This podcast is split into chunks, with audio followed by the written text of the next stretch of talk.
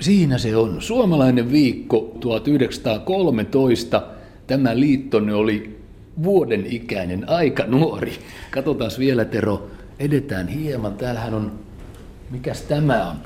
Tämä on se Atte Avainkettu. Täältä löytyy Kerro vähän siitä, nuorempi näyttää hahmo. hyvin on- nykyaikaiselta. Kaveri, joka syntyi tässä vasta kolmisen vuotta sitten. Eli tässä on niinku herra Atte Avainkettu, joka on tämmöinen veikeä kaveri, joka liikkuu tuolla somessa. Just. Atella on semmoinen 22 000 seuraajaa tuolla. Ja Atte on vähän semmoinen kuin pilke silmäkulmassa, sillä on avainlippu rinnassa. Tosiaan seikkailee tuolla ja hakee kaikkien suomalaisten ideoita, miten suomalaisten tuotteet voi parantaa. Okei, Ja ja, vetoaa ilmiselvästi nuorempaan väkeen verrattuna kaiken ikäisiin, kaiken ikäisiin kyllä, että, tota, mutta myös nuorisoon ilman muuta.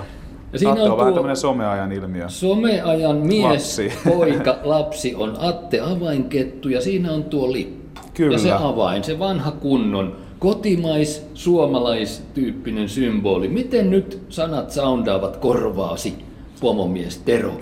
Siis tämä niin. työmaasi sai nykynimensä Suomalaisen työn liitto vuonna 1992, kauan Niinkin. ennen sinun Niinkin, täälläoloaikasi. kyllä. Sitä ennen tämä oli kotimaisen työn liitto. Juuri Miten näin. kuulet adjektiivien suomalainen, kotimainen erot ja samuudet tässä ja molemmathan nyt? kuulostaa äärimmäisen hyvältä ja molemmat on äärimmäisen tärkeitä tämmöisen niin kuin ylpeyden aiheita. Ehkä se ero tulee siitä, että mietitään vaikka nyt sitä meidän ydintä, eli työtä, Niin. työtä Suomessa. Silloin Mm. me puhutaan suomalaisesta työstä. Kotimainen työ on niin kuin ehkä suppeampi käsite. Tämän Aha, takia, että jos aha. ajatellaan vuotta 1992, niin tota, maailma oli avautumassa, ää, oli niin kuin EUnkin ovet olivat hitaasti avautumassa Rankkojen, Suomenkin suuntaan. Rankkoja, vaikeiden, keskellä jälkeen. vaikeita aikoja, kun uusi aikakausi oli tulossa, niin kuin nämä monet futuristitkin silloin sanoi, että elettiin ikään kuin historian loppua. Kotimaisuus oli ehkä liian niin kuin suppea käsite, että silloin muutettiin tosiaan liiton nimi Suomalaisen työn liitoksi. Mutta eikö ole Tero Lausalla myös ongelmallista Mm. sikäli, että nykyään hän pitäisi ajatella, että koko EU on kotomaamme. Olisiko edes sallittua sanoa suomalaisen työn liittoa kotimaisen työn liitoksi? Kyllä varmaan olisi sallittu, että me ollaan tosiaan yksityinen organisaatio, että siinä mielessä meillä saa olla se niin kuin nimi, joka meille on valittu. Nimen saatte itse Kyllä, valita. nimenomaan. Ja tämä EU, sehän on meille nimenomaan kotimarkkina. Me kuulutaan EUn kotimarkkinaan niin kuin Sitä osana sitä, mutta sitten toinen ulottuvuus on taas niin kuin henkisesti se, että, että onko EU se meille se, tota, se lähin niin kuin identifioitu sen aste. Ja kyllä mä tässä niin kuin on siinä mielessä perinteinen, että uskon, että kaikki meistä on ylpeitä siitä, että me ollaan suomalaisia tai skotit on ylpeitä siitä, että ovat skotteja. Henkinen yhteenkuuluvuus ei tule siihen EU. Olet klassisesti Se on- suomalaisuuden kannalla. Kyllä, nimenomaan. Ehkä jopa paikallisuuden. markkinamielessä taas niin kuin ilman muuta EU on se meidän kaikkien kotimarkkina ja se on hyvä. että Yksi iso yhteinen markkina, joka parhaassa tapauksessa on vielä isompi kuin EU. Entäs toisinpäin?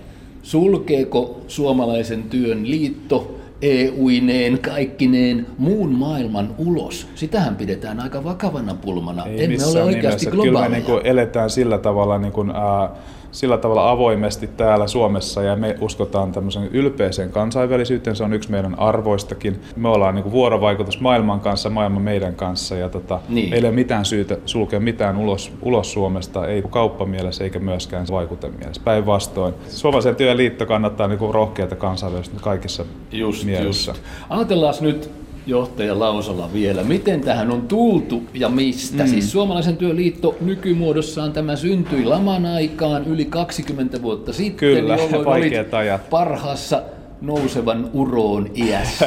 19V. Miten muistat ajan? No, mulla tulee elävästi mieleen se, että mä olin vuonna 1992 aloittanut Helsingin yliopistossa valtiotieteellisessä tiedekunnassa. Niin. Ja silloin sen aikainen rehtori esitti meille niin kuin tervetuliaisluennon ja mutta juuri kuulimme uutisista, että markka on laitettu kellumaan. Mm. Ja siitä se lähti. Eli tota, tästä lähtee pudotus. Me ei tiedetty niin tulevaisuus mitään. Kukaan meistä... kohti pohjia. Kyllä, nähtiin yli 20 prosentin työttömyys Suomessa, lukematon määrä konkursseja, kaikki se vaikeus. Mutta kaikki me, jotka oltiin opiskelemassa ja siinä omasta lähipiiristä, niin eihän kukaan meistä uskonut, että maailma tähän loppuu päinvastoin. Me mm. lähdettiin siitä, että tästä se alkaa, meidän niin kuin hetki on nyt. Nuoren niin kuin nuoret, uskoa, nuoret miehet ja nuoret jatkuu. naiset, Niin. kyllä. Ja me tehdään menestytään tästä huolimatta ja meillä on omat paikkamme maailmassa ja Iso siitä me kauppa. lähdettiin liikkeelle. Iso kauppakumppani Neuvostoliitto rojahti vierestä, alettiin Joo. rajusti puhua Kyllä. yrittäjyys, kilpailukyky Suomesta. Valtavasti oli ongelmia, mutta me uskottiin sitä, että niinku tekemällä hommia ja tekemällä niitä asioita, mistä me tykättiin, niin me edelleen niinku edelleen siitä noustaan. Ja mä luulen, että se henki oli sillä tavalla, niin jos ajattelee niin nykypäivääkin, että silloin oli todella niin semmoinen kääritään hihät meininki. Niin. Että kyllä tästä selvitään, tehdään lisää hommia. Ja oli semmoinen tekemisen meininki nousussa. Kyllä, ja kyllä. Tota, saavutettuja mm. etuja, niitä niin sanottuja alettiin purkaa ja holhousyhteiskuntaa parjattiin joka käänteessä, vaikka sitä ihmiset olisivat itse asiassa silloin tarvinneet. Mm, joo, sitä niin kuin isoja muutoksia silloin niin kuin niin. tapahtui 90-luvulla, että jouduttiin niin kuin monen realiteetin eteen, niin jouduttiin tekemään rohkeita muutoksia ja mm. ne tehtiin aika nopeasti. Niin. Työttömyys saatiin taas niin kuin paremmalle tuolla sitten vasta Jossain 2000-luvun alussa. Niin, niin, niin, vasta no 2000-luvun alussa. No mutta nyt tota, Tero, siis teillä on hyvin kampanja, teillä on kampanja Suomalaisen työn liitossa, että 10 mm. euroa siitä seuraa 10 000 uutta työpaikkaa. Kyllä. Miten olette onnistuneet tämän jalon tavoitteen toteuttamisessa ja mittaamisessa? Joo, meillä on se tosiaan tämmöinen iso kampanja ollut koko vuoden, jatkuu ensi vuonnakin. Ja me ollaan niin kuin siinä haluttu lähteä liikkeelle, että tota, me tehdään helpoksi jokaiselle suomalaiselle vaikuttaa siihen, että meillä on täällä työtä ja hyvinvointia jatkossa. Niin. Ja käytännössä me halutaan tehdä se niin, että tota, me tiedetään, että asenteissa suomalaiset haluaa ostaa suomalaista. Ja ne ymmärtää asenteissa niin. ja ne ymmärtää sen yhteyden, se kohtalon yhteyden tähän paikallisuuteen, että jos ostat paikallisia tuotteita vaikka siitä niin kuin Oulun ympäristöstä, niin kyllä se totta vie niin kuin tuo työpaikkoja myös siihen Mitä lähempää, mitä omemmalta Kyllä, yrittäjältä. läheltä. Sen näkee hyvin mm. lähellä siinä mm. palveluissa, tuotteissa, laajassa skaalassa. Mutta se, mitä me haluttiin tässä sinivalkoisessa jalanjäljessä tehdä, on se, että tehdään se helpoksi. Eli tota, ei tarvitse käännellä jokaista muuten... pakkausmerkintää, vaan tota, se tehdään, joo, se on tässä niin. käytävällä. Eli tehdään semmoinen niin selkeä ilme, näkymä, viestit siinä, että silloin kun he, ihmiset menee kauppoihin, ne löytää helposti ne suomalaiset tuotteet, ja kun he haluavat ostaa, niin se on tehty helpoksi ostaa suomalaisia tuotteita. Niin. Ja tämä oli koko tämä sinivalkoisen jalanjäljen idea. Ja se on hieno idea, koska se hyödyntää tuota jalanjälki-sanaa mm. ja adjektiivina on sinivalkoinen. Juuri näin. Se Voidaan jättää... suomalaisuuteen, suomalaisuuteen eikä kotimaisuuteen kantaa, se on sinivalkoinen. Kyllä, ja nimenomaan tota, niin on tämmöinen hyvin positiivinen jalanjälki. Niin just, Kukin joo. meistä voi jättää positiivisen jalanjälken ja vaikuttaa työllisyyteen. Tästä syntyy tämä 10 10 000 ja on niin kuin osa sitä. Ja me mitataan tietenkin myös tätä sitten, että katsotaan ihan sitä, että kuinka paljon suomalaisen tuotteiden myynti on noussut. Just. Katsotaan, mitä se tarkoittaa työllisyydelle. Just, joo. Hauskoja sinisiä mm. räpylän jälkiä valkoisella Tämä on hyvä, joo, perhonen joo, se toisaalta on. Paljaat jalat Kukin toisaalta. näkee omalla tavalla. Niin, niin, taidetta. Mutta sanos nyt Tero Lausala, kun ihmiset ovat valintojen äärellä, mm. omissa valintataloissaan kukin, aina syntyy se ongelma, pari käsitettä. Alkuperämaa ja kotimaisuusaste. Siis Joo. tuoreet vihannekset ja hedelmät ja ilmeisesti myös naudan liha. Joo. Se on helpponakki, Kyllä. mutta Joo. ongelmat alkavat heti kun mennään Mikä näistä on alkuperämaa? Joo, niin. tämä on sellainen kysymys, joka meille usein tulee ja ymmärrät ihmiset, ne haluaa selvyyttä tässä ja mm. haluaa tietää, missä mennään. Alkuperämaan tietää aina niin kuin tietystä merkeistä, kuten avainlipusta tai hyvää Suomesta merkistä tai tässä Sirkkalehdestä, se on niin kuin yksiselitteistä. Muissakin EU-maissa on vastaavan tyyppisiä alkuperämaamerkkejä.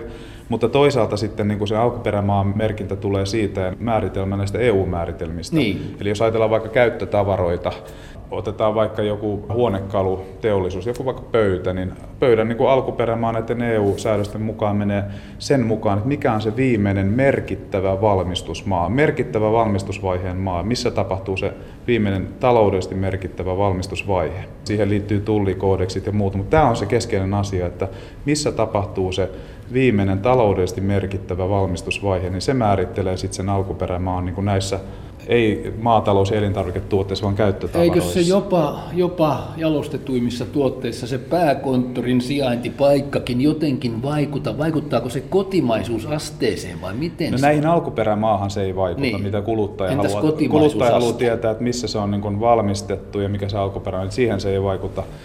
Kotimaisuusaste on, jos mennään tähän, että mikä on kotimaisuusaste, niin esimerkiksi avainlipussa keskeinen tekijä. Mm. Eli avainlipussa havainnoista vähän mikä on kotimaisuusaste. Avainlipussa on kaksi asiaa. Yksi on se, että se on, pitää olla aina valmistettu Suomessa. Joo. Ja toinen on se, että se kotimaisuusaste on yli 50 prosenttia.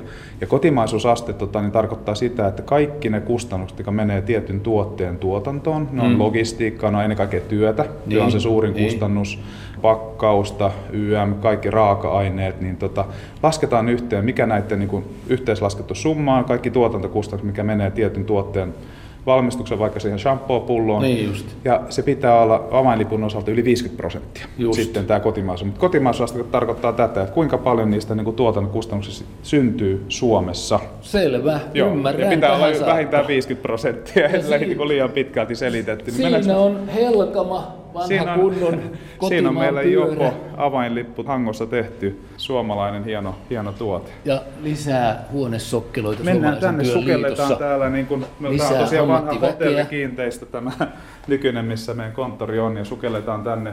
Lisää työpöytiä. Nä-.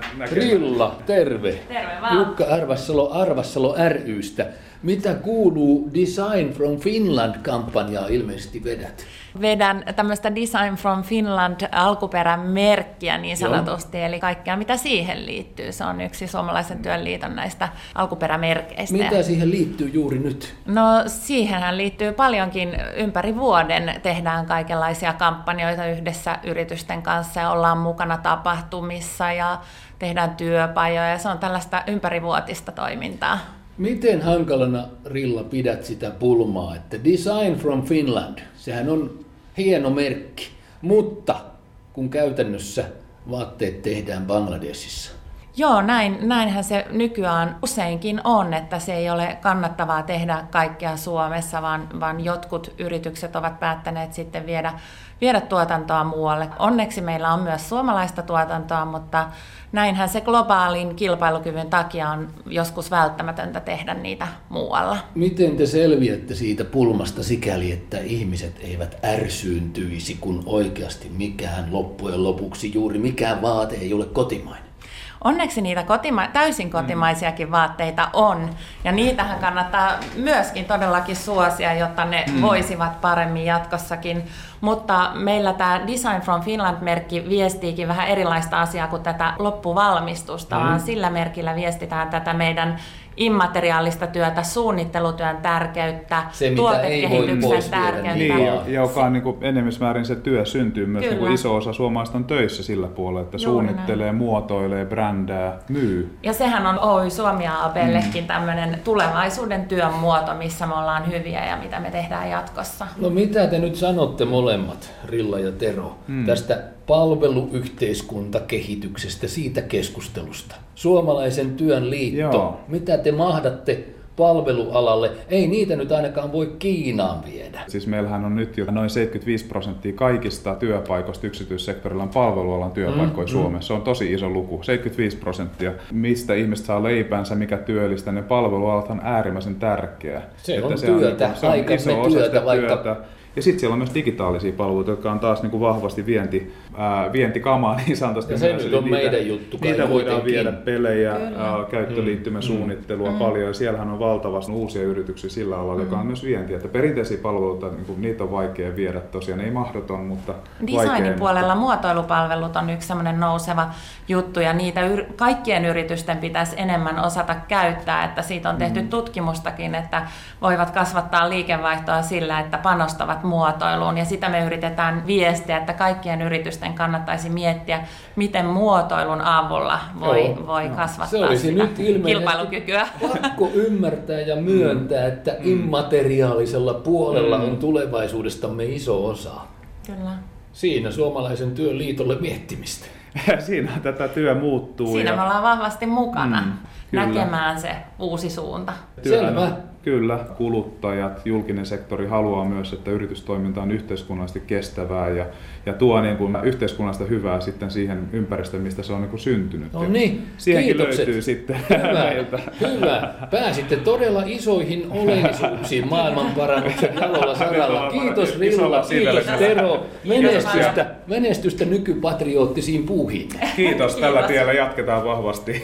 Kiitos, hei hei. Hei. Kiitos.